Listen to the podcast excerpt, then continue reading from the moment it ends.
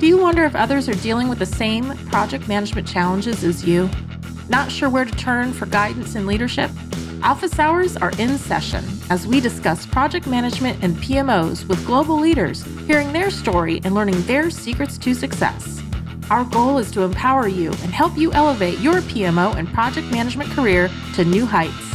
Welcome back to Project Management Office Hours with your host, PMO Joe. Welcome, everyone, to Project Management Office Hours. We're the number one live project management radio show in the U.S., broadcasting to you from the Phoenix Business Radio X studios in Tempe, Arizona. I'm your host, PMO Joe, and for the next hour or so, we'll be talking project management with our special guest.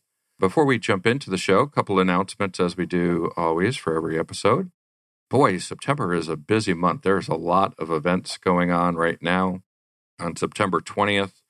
Uh, the PMO Impact Summit from Laura Barnard is out there. Its registration is free. You can go out to PMOImpactSummit.com. This is a fantastic uh, conference that Laura puts on every year, and there's a great opportunity to hear from PMO leaders and all the key areas that you need to build a successful PMO. I'll be participating again for the third year, and uh, this year I'll be talking stakeholder engagement in an interview type discussion with Laura. So head out to PMOImpactSummit.com and sign up for that. The next day, September 21st, PlanView Accelerate Conference. It's the uh, PMO squad is proud to be partners with PlanView, and this year we're a sponsor for the 2021 Accelerate event. This is the first year that PlanView is opening up their user conference to non customers. So if you're interested in PlanView and their products and services, head over to uh, that. It's it's a very long URL to give to register for that. So I'll just say go Google the 2021 PlanView Accelerate Conference. Uh, if you recall, earlier this year they purchased Clarizen and ChangePoint. So PlanView is bigger than ever with lots of different solutions to meet your needs. Head out to that event and then head over to the PMO Squad booth. Love to talk to you about the project management journey and see where you are in your journey. Lastly, the Arizona State University Project Management Summit is back again this year on September 29th. This is another free event to register. You can, um, again, another long URL. These will be in the show notes, but you can do a Google search on ASU PM Summit to get the registration. For this event, I'm proud to be partners with them with our nonprofit organization, VPMMA the Veteran Project Manager Mentoring Alliance, which helps veterans transition into the civilian workforce. Uh, and we've helped them organize and plan a track geared to veterans, including Dr. Gerald Lowe, who is the Director of Operations at Arlington National Cemetery, Carl Haskins uh, is the Chief Executive Officer at White Lotus, uh, and he had served 25 years in Special Forces for the U.S. Army.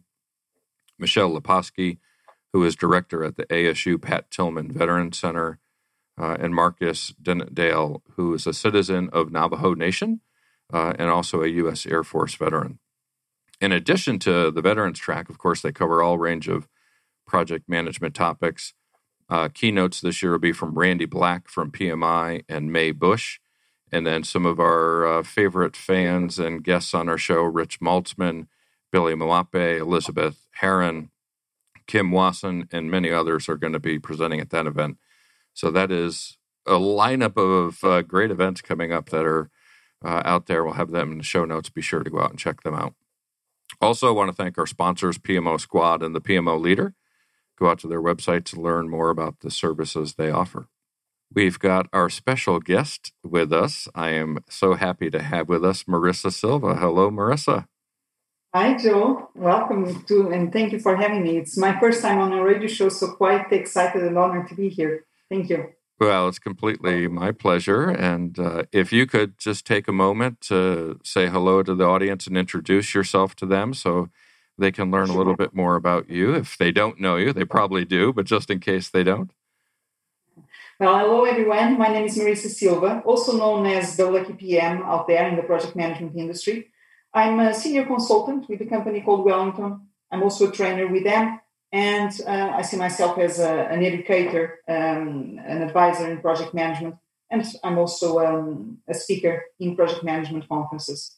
Um, more useful things for you to know about me. I wrote a book about project management. It's called Bedtime Stories for Project Managers. It combines uh, fairy tales with project management concepts, so keeping the stories uh, alive. And um, also, I'm studying project management. so I did a, a, master's degree in project management, and I'm currently doing a PhD in project management. So, as I like to say, I think I kind of like projects. Absolutely. Well, let's talk project management. Um, let's start with the most obvious question. I think everybody who is out there, as you mentioned, you're the lucky PM. Why are you the lucky PM? Right? Where does that come from? Where it's a it's a great tagline, but where does that? What's the origin story behind that? Well, there are many reasons. I think that um, the first one, or the, the more personal to me, is that I really feel lucky I do work in a in a role that I like, in a profession that I love, and also um, the clients that I work with, the teams that I work with, uh, they are all fantastic. So I've been very lucky in my journey. Then um, there's this saying that uh, goes: um, there are no uh, good project managers, only lucky ones. The more you plan, the luckier you get. as simple as that. And I think that in general, we tend to overlook the role that luck can play in our lives of course, effort, commitment, persistence, consistency as well is important. But if, sometimes it's just about being in the right place at the right time, and that can make a difference. So I think that um, chance, uh, that uh, serendipity, it's uh, it's definitely uh, something that that we should pay more attention to. And finally, uh, well, the lazy PM was already taken, so, uh, like you're lazy. Well, it, it's interesting you say that because the uh, you're not lazy, right? Uh, you just mentioned you're, you're going, you have your master's degree and now a PhD. So you're trying to, I guess, minimize the amount of chances possible because you're becoming as educated in the topic as you can. But we can't, we can't educate the unknown, right? I mean, there's still going to be variability there sure you don't know what you don't know so i think that for me it was um, a personal quest to try to find more about this um, area of study so not the practice which i already already got but then oh, and i'm currently acting as a consultant as i mentioned as a trainer so I'm, i have a wide exposure to uh, other others are doing project management but for me it was also about understanding the theoretical pillars for project management how did we came to, to know project management as it is now, and then what's the evolution of, this, of that area um, as well. So it is, it has been very interesting uh, in that sense uh, to see that it is uh, still a discipline in, in its infancy, um, that there is um, some critics around uh, the fact that it's too much delivery oriented, that we should consider the wider role of projects and project managers so the social and sustainability role of projects as well. Um, so it has opened my it, it has opened um, my my mind and also gave me more more paths to explore. You know, some as you were speaking, something popped into my mind. We had Dr. Harold Kerzner on the show. I think it was in our first season, and we were talking about education uh, with project management, and and he brought up the challenge he felt where project management wasn't yet accepted in universities broadly mm-hmm. was who was going to teach it, right? Because the the profession hasn't been around that long, mm-hmm. and there really aren't as many. You know, we'll, we'll say educators in the topic, right? So now that you're pursuing this PhD, right, it triggered a thought: who's teaching a PhD in project management? How do how does that come together for you? Uh, so uh, I'm studying at Alma Mater Europa, so that's a university in Slovenia, um, with branches uh, in other places, but the one that I'm studying in is in Slovenia. And the, um, the PhD, it's intended for practitioners. So even the teachers, they do have a practitioner role as well. And then, of course, someone needs to start um, somewhere when it comes to project management. So we look, for instance, into the critical studies, how it started in the engineering world as well, and how it advanced from, from it. And so I think that when it comes to education, it's interesting the question that you asked there, Joe, because uh, the, the linkage between education and also the profession, I think it's an important one. Um, as we were saying, who is educating the PMs? Is it enough for us to have a certification? Should we consider something more? And then, if project management is a skill that is useful to everyone, then what is special about the project management profession? What makes a professional if project management is for everyone and for anyone? Um, so everyone can have a certification and claim to be a project manager. How does that make us a specialist in project management? I think that's a question that um, that we should be asking ourselves in the industry. Given that um, it's important that we advocate project management as a competency for all, but in the same way as we do learn mathematics at school, it doesn't make me a mathematician. So the same logic would apply, I guess. Yeah, I, I agree with you. I mean, it's a, certainly a healthy, ongoing discussion and debate uh, out there in the industry. And I don't know if we even have to answer that, right? Maybe it's a, one of those that's okay to be two school of thoughts because the people who want to just know math or just know project management, the accidental PMs out there, mm-hmm. it's okay to have them. And then at the same time, there can be people like accountants who use math in a specific way to, to do a specific function. Exactly. That yes. we yeah, we can be specialists and use that general knowledge in a more specific way to to lead the higher priority, the more influential projects and leave the maybe less demanding projects to the accidental PMs who are out there just doing what's kind of standard project management. Sure, it's not about creating those uh, barriers to, uh, to entry in the profession, but more to understand what the profession really is about. Are we indeed, uh, is project management a profession, or are we just professionals with, with some enthusiasm about project management? So, more around that. And then, of course, the role of the other actors in the in projects as well. Uh, something that amazes me still is around the role of sponsors, for instance Mm. Sponsors, they are the ones making the decisions on projects, and yet they are the ones that have less education on the project management language, for instance. Mm-hmm. So we are asking them to make decisions on things that they may not really understand or make a sense of what that impact will be.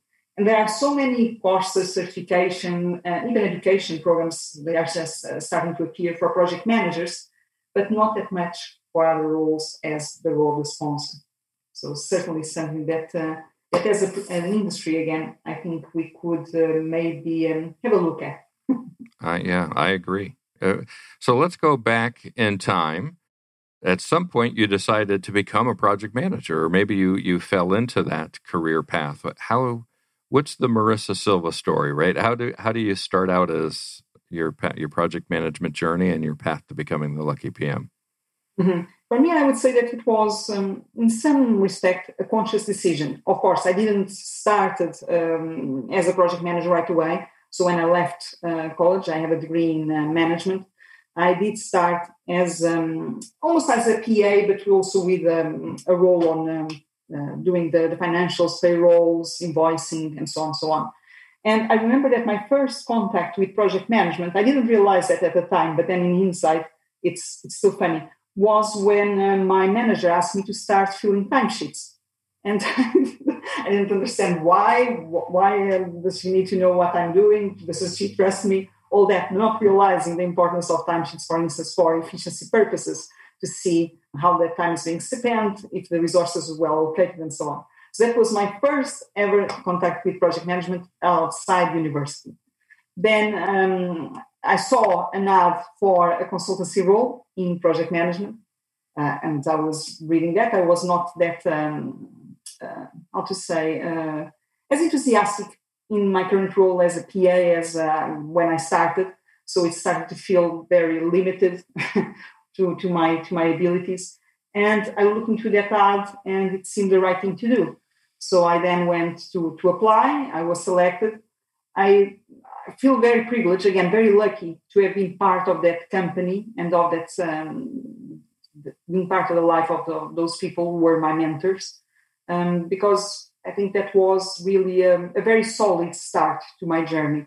Uh, we had intensive training, three months of training. We had uh, coaching, um, and this was about 12 years ago. So, um, for some PMOs, they are starting coaching as a function now and in that company that was already established. Um, so it was, um, I felt very supported. I may be wrong, but I thought, uh, I think that I've learned from the best, at least in Portugal at the time. So that was um, really positive. And from there, I then just um, went involved with other projects. Uh, so uh, working with different uh, organizations who were our clients and working consultancy, you learn so so much faster than perhaps you if you were in a more permanent organization.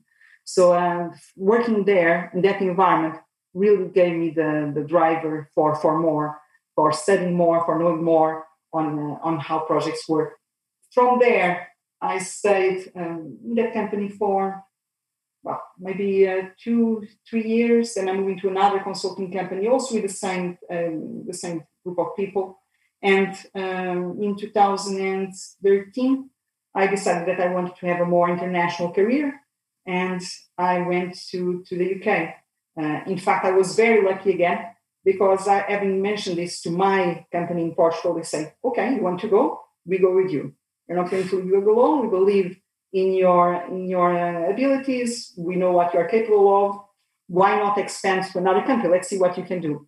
Uh, the problem was that it was just me there trying to, trying to sell the idea of a Portuguese consulting company in the UK, uh, pretty much on my own. So after about uh, nine months, realized that that wasn't working, and I said it's now time to um, to set me free for me to, to find my own path. So it was a very um, sad moment for all, I think, but uh, uh, we are still we still keep very close. Um, and since then, I then uh, applied to Oxford University Press. So that was my first experience in the UK for real, without the support of this Portuguese consulting company that I was working for at the time. It was a magnificent experience. And uh, again, I was very lucky to have the manager that I had. Um, she's terrific with stakeholder engagement, for instance. I learned a lot there and how to build relationships to get that buy-in for establishing and advancing your PMO. Uh, so we had um, a, a, very good support uh, for for that department. And then I was um, headhunted pretty much for um, Wellingtone, where I've been for the past five years now. It's amazing. yeah, that's it's an amazing the journeys that we go on. I I think everyone we've talked to on the show I, I don't think we've ever had a guest yet who said, I went to college to become a project manager. Right. It, but I'm wondering, is that changing? Right. Because yours was 12 plus years ago. Mine was longer than that. And, and it wasn't even a, an option, right? There weren't coursework yet for project management. Yes, but, you, but the universities so. are adding that now, right? I mean, now it's becoming an option. Yes, and we do now have apprenticeships in project management so there's a, a, career path for it more and more established. And I would even argue for PMOs now, which is fantastic to see. Um, when I started, the PMO was still an entry route for a project management role. Nowadays, what I see is often the opposite. People were doing project management and now want to be more involved with PMOs. So quite fantastic to see the industry evolving and also to be driving or being part of it and and kind of the the end point of that story is this year you were you're now a finalist right for pmo yes. influencer of the year. So you start out with your your uh, pa role and then you move into additional roles beyond that. And then you're acknowledged within the industry from the pmo global alliance as one of the most influential people out there. How how does that feel? Uh, it feels amazing. It was a, a total surprise so um, people, you are nominated. It's not something that you apply for. Um, and for me, it's, it's it's so strange and so fantastic at the same time. Uh, my parents, they are farmers. I, I live growing cabbages, and now I'm being recognized by my peers on the area that I work. So uh, being in the same group as Philip, uh, the same group as Bill, Laura, it's it's amazing. They were for, for having my role models so to be involved in, in that same group, it's, it's, it's such an honor. And I was asked the other day, after the, the announcement came out, I was asked uh, by someone on LinkedIn, how can I become an influencer? I want to,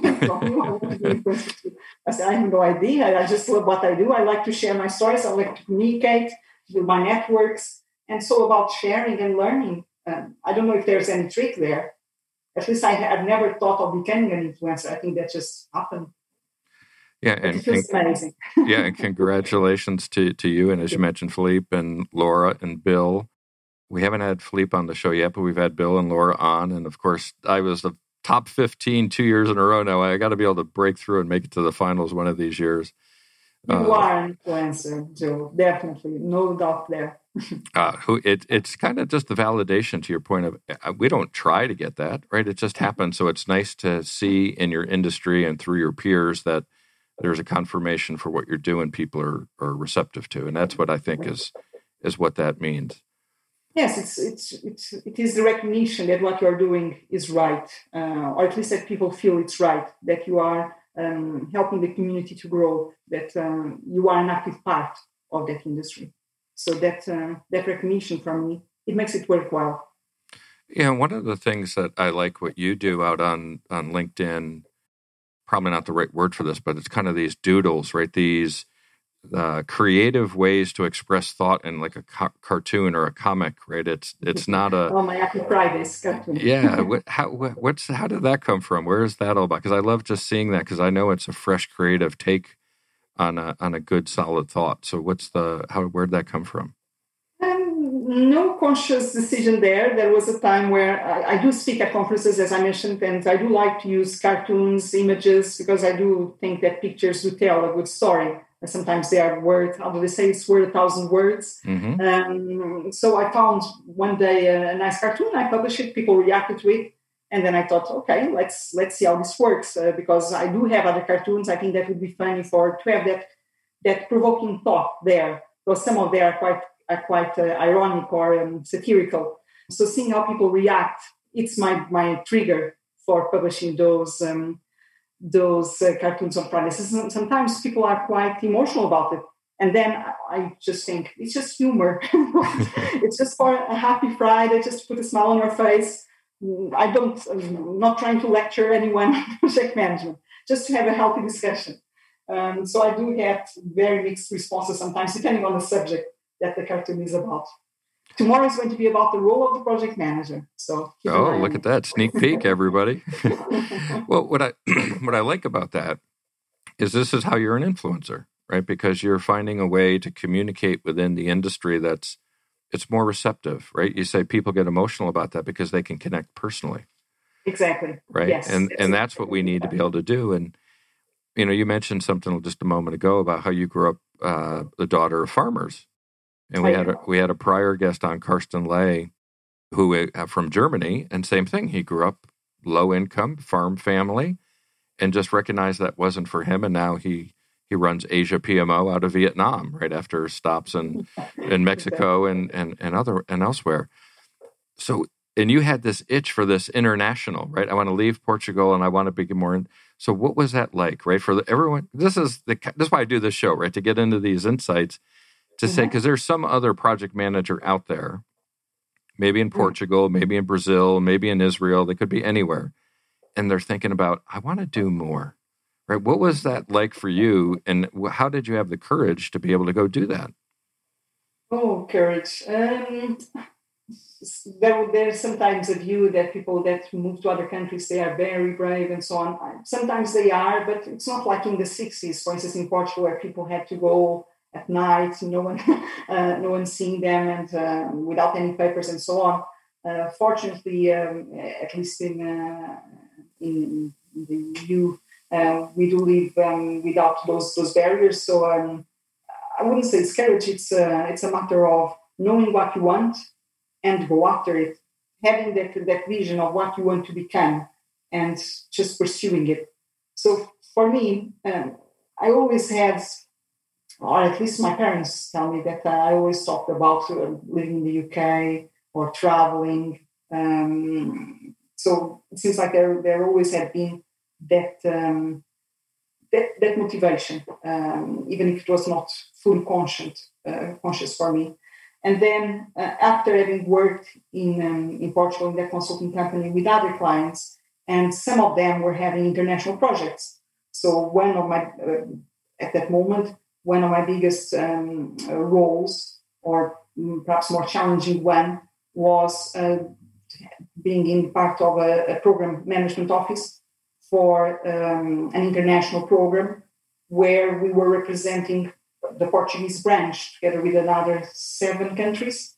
Um, and the, that program was fully run in French and English. I do have uh, broken English, as you may notice, but still, that um, that still um, that was an amazing experience. It allowed me to to see that despite my broken English, despite um, being in a humble uh, start, that um, everyone was able to connect in the same way and uh, to to have the same challenges on projects, to have the same challenges on engaging stakeholders, on passing a message. So that was my first real international experience. Uh, fortunately, in that case, the, the, the, Portuguese branch, I think we did an amazing work there. Uh, we were recognized also for that work by the other peers that were part of that program, so we're pretty much leading the way. And then that just gave me the reassurance to say, yes, I can do this. Let's now try do this in another scale. So um, then I just um, started the conversations with my company, saying that that's what I wanted to do. And in reality, that was easier than having the conversation with my family. so, so um, that required a bit more conversations, a bit more discussions. And then, of course, there's always that concern, at least for my parents, that uh, I'll be there on my on my own, alone, no friends, sleeping under under the bridge, and not telling them the truth, things like that. So fortunately, it was not that way, and um, I had an amazing experience. In fact, I'm still connected to, to the UK. I'm currently I'm based in Portugal, so I moved back um, in March, April 2020 when the pandemic hit, and since then I haven't had to return to, to the UK because well everyone is still trying to find out how the new um, the new normal is going to be. Um, but of course, my working relationships relationships are still in the in the UK. Um, so uh, having that international experience and keeping that international experience was uh, quite important for me. Now that was definitely from a consulting and training perspective.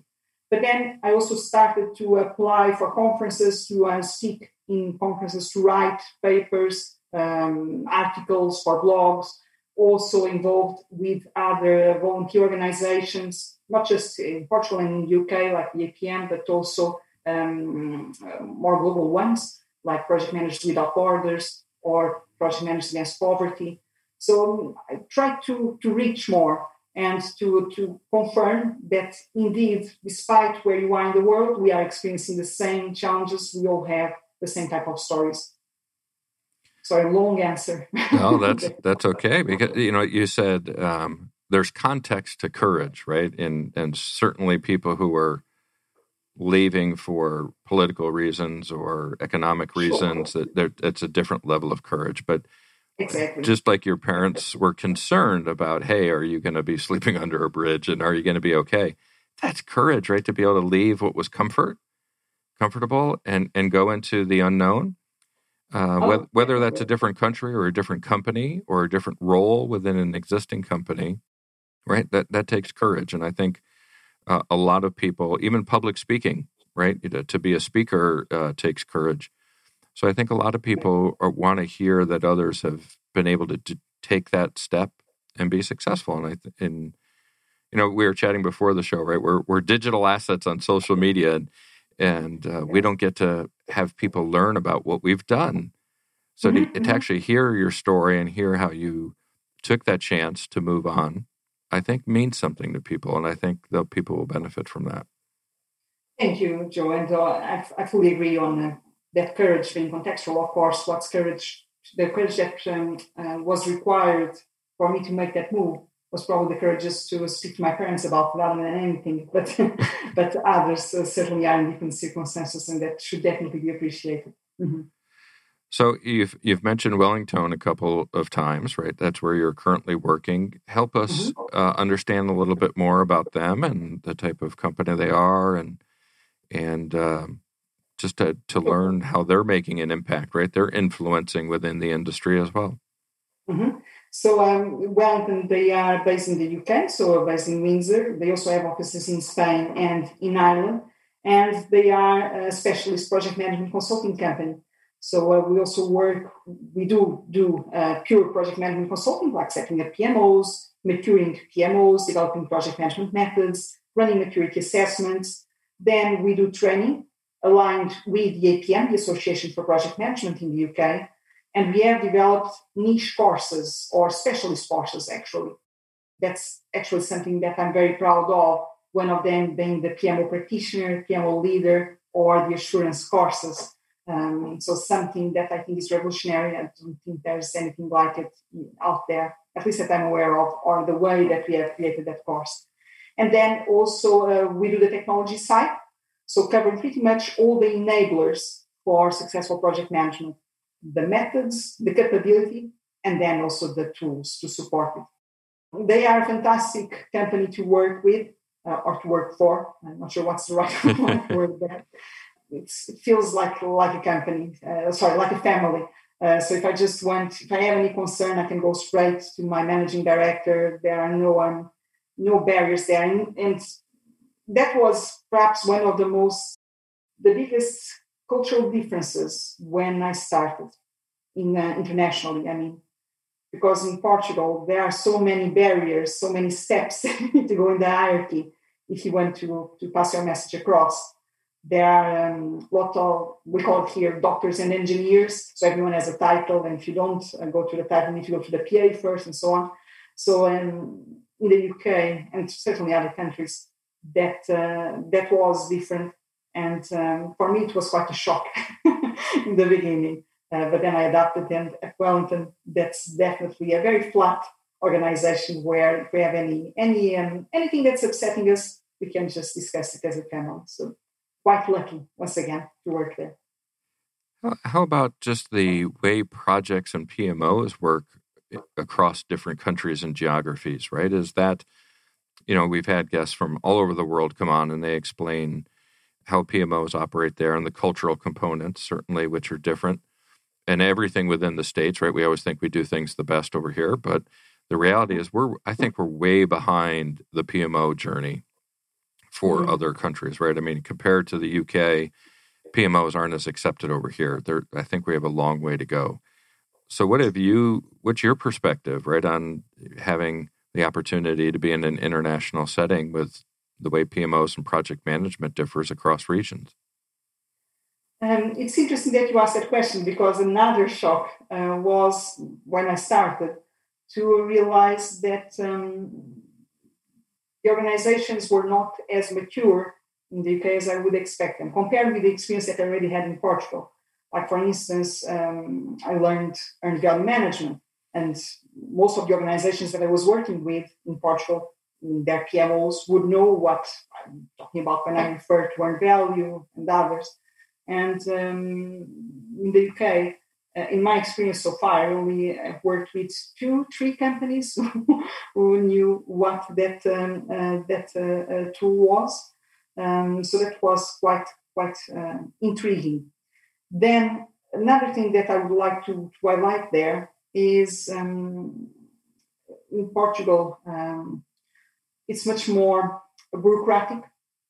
Uh, so even the way how we do project management I'm doing a parallel project. I do have several projects outside my day-to-day work, which makes it makes me very busy as well. But nevertheless, which is something called Voices of Project Management in Portugal. So hmm. it's um, uh, it's at the moment it's not a book yet. It's uh, a movement, let's say, where I'm meeting or I'm gathering the views of several project management practitioners, academics, and others in Portugal that want to share their view of what is project management, what's different about doing project management in Portugal. So uh, quite timely that you're asking that, that, question about the cultural differences. And in Portugal, we do have something um, that is sometimes known as a, a trait by other by other, uh, by other countries, which is our ability to um, be flexible, to um, to do some bricolage if needed, uh, to solve it at the last minute without much preparation. So improvisation, pretty much. Mm-hmm. Uh, in Portugal, we call it desenrascanço. you can try. a new Portuguese word, desenrascanço. We'll wait for uh, after the show to give that one a try. exactly.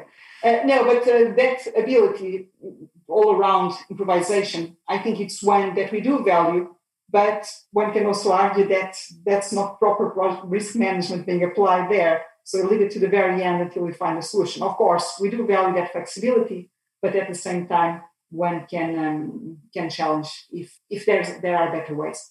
Um, so that, I would highlight that that difference there, and then the bureaucracy um, compared again again just based on my experience comparing the UK with Portugal. Um, in Portugal, everything is much more bureaucratic. If you want to present, say, um, a quality assurance report, a health check on a project, it needs if it doesn't have 100 pages, people will probably not read it. They wouldn't take it seriously. Mm. in the UK, it's pretty much the opposite. Show me what are the key concerns, what we need me to do, and let's work on it.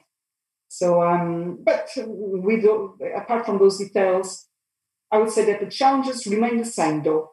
We have um, poor visibility of what's the status of projects, poor engagement, um, also um, our uh, usual delays on project, poor efficiencies being, being uh, applied in the organizations, uh, which, um, well, keeps me uh, keeps me busy. That's that's my job. Uh, but at the same time, I think that organizations they always think that they are different. But working as a consultant and having that uh, international experience, I think we are very much alike. Yeah, that's interesting. You mentioned that. Uh, we, you know, the PMO squad, my my company, we're similar to Wellingtone, right? We do similar things, um, and almost every client says, "Well, we need a consultant to come in that has industry experience." And I said, "Well, you're not mm-hmm. hiring us for the industry experience, right? You're hiring us for the project management experience." Mm-hmm. They all exactly. think their company and their industry is unique, but the reality is the project management challenges are common across those industries. Do you experience those same things? Mm-hmm. Yes, and often they already have the answers. Um, they are just not utilizing their tacit knowledge. They are not listening to the ones that are uh, on the field actually running projects. There's this view of the, um, you call it, the ignorance pyramid, where um, at the top, people don't have the view of what's happening on the, on the, on the lower levels. So the message doesn't flow uh, as it could. Um, and sometimes what I see is that when we as consultants go uh, to do our our job and to provide our recommendations, to highlight what, what our findings are and so on, uh, it's not something that is new, but it gives them the case for change that they were missing internally. So it's almost like um, reassurance and also having that uh, that ability to speak the truth to power that sometimes the organizations um, or people in those organizations don't have. So, obviously, lots of wisdom, lots of experience, international and uh, different cultures. So, someone who's just starting out, right, uh, a new graduate or somebody that's getting into the profession, what's what's the advice that you would give to them? Work on relationships. That would be my my key advice. I remember that when I started in uh, my role as a, a PMO officer at the time, so I was um, supporting um, the Portuguese team as well as the Spanish team on um, that consulting company that I started with. And I remember that I had um, all the support from the C level. Uh, they were backing any of all of my decisions. They were saying the PMO is the, the entity that you need to, uh, to report to, you need to do what they are asking to do, and so on. Um, so I had all the power that I needed to complete my job. Yet I didn't have any any meaningful relationships with the ones that I was supporting. I didn't see at the time the PMO as a service. Well, it was my first my first activity as a PMO, so let's use that as my excuse. But uh, indeed, I learned a lot from that role, and one of the key things is that you need to build the relationships. The rest will then happen. It's about co-creating the, the PMO, putting people as part of that journey, taking on the journey with you, and then also um, hearing what they have to say. Um, something that I've learned in that same uh, company was that no one destroys what one helps to build. So if people mm. are part of it, they are less uh, resistant and they will um, be sin- sin- sincere in their effort. Um, I remember that it's just an episode there. Completing timesheets was very important for us at the time. Why? Because that was connected to the um, uh, to the invoicing system, uh, and as a consultant, we need to identify what's billable work, what's not billable, and so on. And the, um, the view at the time was that everyone had complete timesheets unless you are in the hospital. That was that was the exception. And um, they were they had there was skin in the game there because uh, if people didn't complete their timesheets, that was going to impact on part of their salary every month. So there was uh, a financial incentive to do that. So um, that also led, um, again, the role of the PMO to be one of control um, rather than supportive. And uh, I think that by the end, the C level was very happy with the results, but I was pretty much the most hated person in the project management community. Yeah, relation- so building those relationships, that's key yeah relationships and and uh and what's your thoughts also on the soft skills right because you a moment ago you mentioned earned value and companies don't mm-hmm. necessarily didn't know that and so the technical skills we can teach you right i mean those mm-hmm. are things that can be taught but a lot of times individuals struggle with the soft skills the relationship building the motivation the influencing Mm-hmm. And the soft skills are the hardest ones. Yeah. so, what's where should we focus, right? I mean, because again, in a university setting, again, I haven't taken any project management courses at a university, so I'm making some assumptions here. But they probably teach the technical skills. Are they, they... do, yes, mm-hmm. uh, with some critical thinking behind it as well. So, not taking things for granted, uh, seeing other alternatives, and trying to find what are the weaknesses and the, the strength points of each of the, those theories that support project management, that support those tools. But answering your question, I think that the soft skills are the ones that we should be focusing on. And those are the ones that you cannot learn on a textbook. Those are the ones that you need experience uh, to, to, to practice those soft skills. Uh, in particular, I do think that uh, emotional intelligence and empathy. Uh, for coming back to the creating relationships um, topic that I was mentioning, I think those are the ones that um, that should be in the toolkit of every project, any project manager. So, of course, we can also refer back to uh, leadership, to communication skills. Those are definitely important in order to, for you to uh, to be uh, effective on your role. But I would say that uh, if you do have a team to support you, then the rest will just fall you know everybody excuse me everybody always wants to try to predict the future right? Uh, hey uh, this is the new trend that's coming. We've been hearing ai now for three four five years and, and maybe the next three four five years as well but it's still not here right? I mean it's it's getting here but we're not there. So what's in your crystal ball of the future for pmos what do you see my crystal ball, I see a bright future for PMOs. Yes. PMOs are much more um, respected, where they are seen as a business, um, sorry, a valued business partner, where people come to the PMO with open arms and say, "Do come and help us, uh, do assist us, because we do value your work." So um, now, jokes aside, I think that uh, the PMO will have a more strategic role uh, in the way that more and more we are involved in the portfolio management side, selecting the right projects. Project management, I would argue that it's becoming more established as a discipline. Now, the next level would be to look into how we are running our programs and our portfolios. So, identifying um, the appropriate uh, projects to run, the ones that provide the right balance of risk, resources, uh, return as well, and uh, prioritizing those is something that the PMO can support and even scanning the horizon for new opportunities. So, not being so much involved in delivery and performance tracking, but more and more in uh, assisting uh, in the identification of those opportunities and in the definition of the portfolio. In the same way, uh, using the predictive word, I think that uh, that's also an area that PMOs will explore. So, not uh, being reactive, like for instance, conducting health checks, uh, tracking status reports, and so on, but doing more and more predictive analysis with the information that we have, what can we expect for this project, and even uh, for the for the organization through um, uh, scanning of the horizon. So doing some scenario planning as well would be an area where I see PMOs um, starting to, to be involved. Then, in addition to that, I would argue that the capability side is one that uh, I see more PMOs involved nowadays, and I think it is a growing area. So this has to do with the, the, the acknowledgement that uh, project managers do know their stuff. Uh, so they will have a toolkit to rely on and to, to use. They should be knowledgeable of the various tools that are available out there. But then the PMO can support that journey.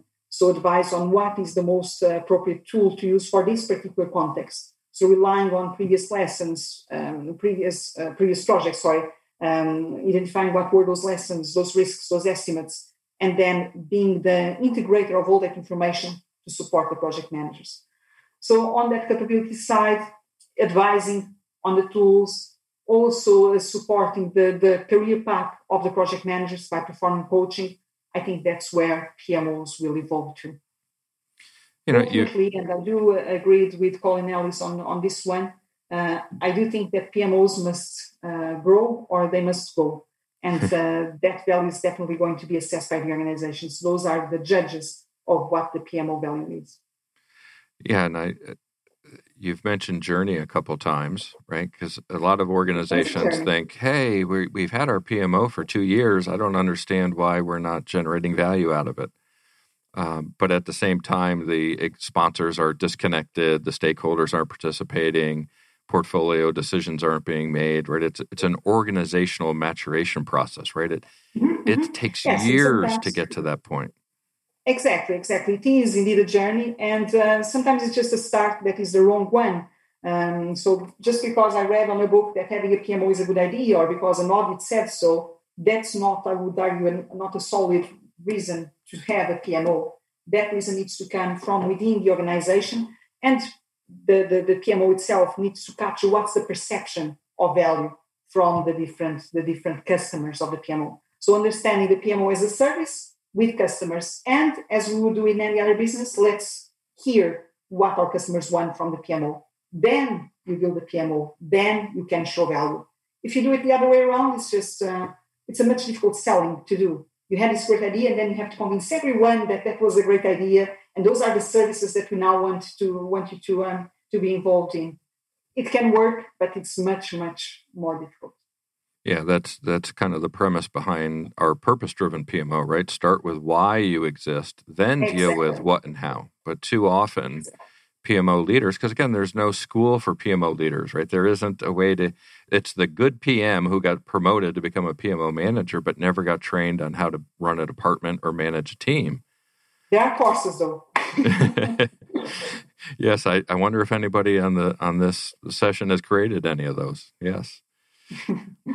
Perhaps, perhaps, we don't know. But um, that would be the PMO practitioner and PMO leader courses.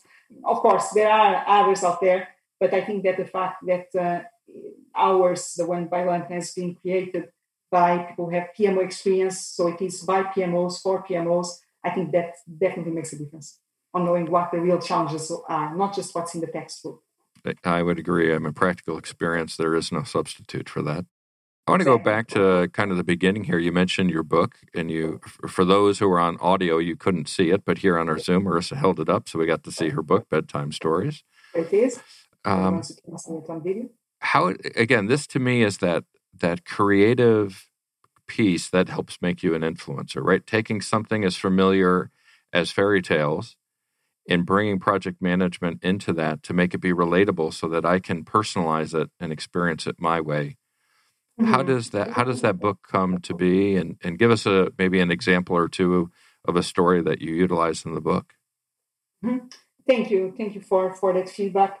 I'm not sure if this what makes me an influencer, but it certainly was one of my uh, first creative moments. that way. So the book was born in 2016, and uh, I just felt the urge to um, to share more with the others what um, a different way of looking into projects it was born of my training experience. So I remember that I was uh, shadowing um, one of my colleagues, a more senior uh, trainer at the time. And this was in Portugal a couple of years ago. And he was telling the story about the stone soup, which is um, commonly known in Portugal, it may not be in other countries, but it's all about building a soup just by starting with a stone. Sorry, not building, doing the soup. So you start with the stone, and then you say, "Oh, let's. Uh, this is nice, but let's put a bit of salt." And then someone will bring a salt. Will bring salt. Let's put a bit of potatoes, and someone will bring potatoes. Oh, this would be really good if you now bring some carrots. And by the end, you will have a soup, not realizing that you could make it um, without having the, the, ingredients to start with. Uh, and he always told this story when he was talking about scope creep. And I think that's a very clever way of explaining what scope creep is about in projects. And then I started wondering, could, could there be other stories that we could relate to project management? And then I started my own quest of trying to find those stories. So the book has 10 stories at the moment. Some of them would be, for instance, the Emperor's New, new Clothes, um, which I hope is familiar to, to yeah. everyone. I think this one is a bit more international. which is about the king that uh, has these new clothes um, by a very uh, renowned tailor. And um, it is so specialist, so nice clothes. And actually, what you find out in the end is the emperor is naked and is so convinced that he has the more fine clothes up there. And uh, the way how we relate or how, how I related it to project management was around business cases. How sometimes business cases in the facade, they are so pretty, the project is going to deliver so much benefits and it's going to cost so uh, few um, dollars. And in reality, what we have is a project that doesn't have legs to, to, to stand up, to run. Um, so uh, we talk. I talk about the optimism bias in there, for instance, also the planning fallacy, and just some uh, guidelines on what to um, to do or how to build a solid business case. Then other stories that uh, would be more familiar to people are, for instance, say um, the red uh, Little Red Riding Hood. Mm-hmm. So that one talks about the importance of the critical path and not deviating from that critical path, quite important there. Or say the three little pigs. So that one talks about risk management. And also it can also be applied to estimating actually. So it talks about three points estimate as one of the tools that you can consider. And then also the importance of thinking what is the most likely scenario but then what could go wrong? Um, the sheep's clothing that's when it's about quality assurance watermelon reporting as well. So it brings i hope fresh ideas, even to people that are um, that are well established, well knowledgeable in project management, and for people that are new to project management, I think it makes an easy start on what project management is about. Ultimately, even if you don't learn anything from it, you can still just enjoy the stories, go back to your childhood, or read it to your children. So it works for everyone. yeah, and and I love that. When we talk to clients, we try not to talk in project management language Mm-hmm. Right. Exactly. So it'd be like, like, an engineer coming to my house to tell me some electrical work that needed to get done. If they spoke in their language, I couldn't understand it. There's um, so many acronyms, project management. Yeah. PMSN four, PPM, um, PMI, so many. So it, it helps with that. And and so I think again, this goes back to being relatable, right? It's putting mm-hmm. our profession into a language or into a situation that other people can personalize uh, it's the stories, Joe, that we started this conversation with. Not just the stories about project management, but about ourselves, making ourselves relatable and making project management relatable to people. Definitely. Yeah. yeah, and maybe you have the same experience. You know, my parents still, you know, I'm 53 years old. My parents have no idea what I do because I tell them I'm a project manager, and they, in their world, that doesn't compute, right? They don't understand what a project manager does. I work with computers. That's the what they say. Yeah, same for me. My parents still think I work with computer. I call me all the time. Can you come fix my computer? I'm like, no, I don't. Exactly. I don't do anything with a computer.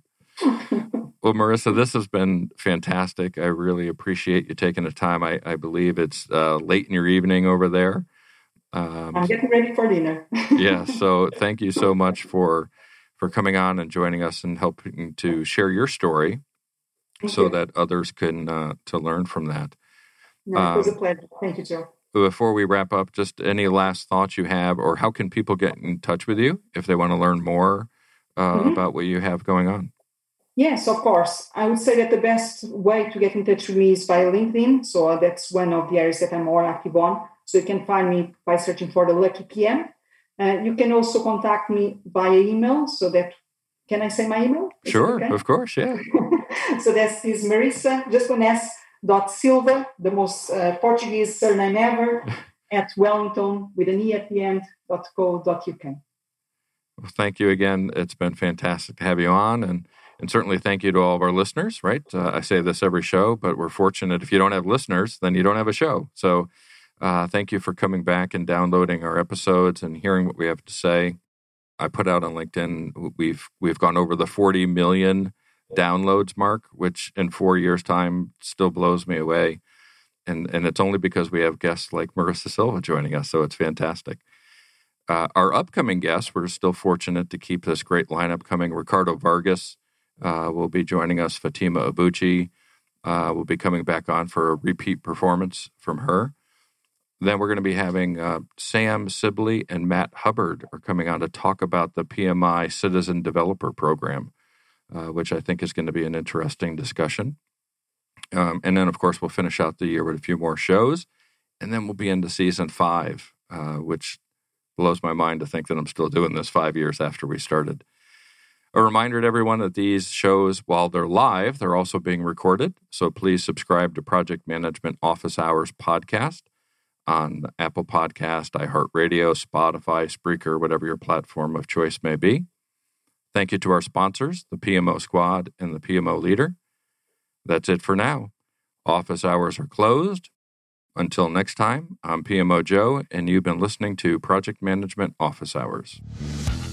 Thanks for listening to another episode of Project Management Office Hours with PMO Joe. You're not alone in your project management journey. We're here to help you achieve your goals. Subscribe to Project Management Office Hours on your favorite podcast platform to catch all of our episodes and hear industry leaders share their story and secrets to success.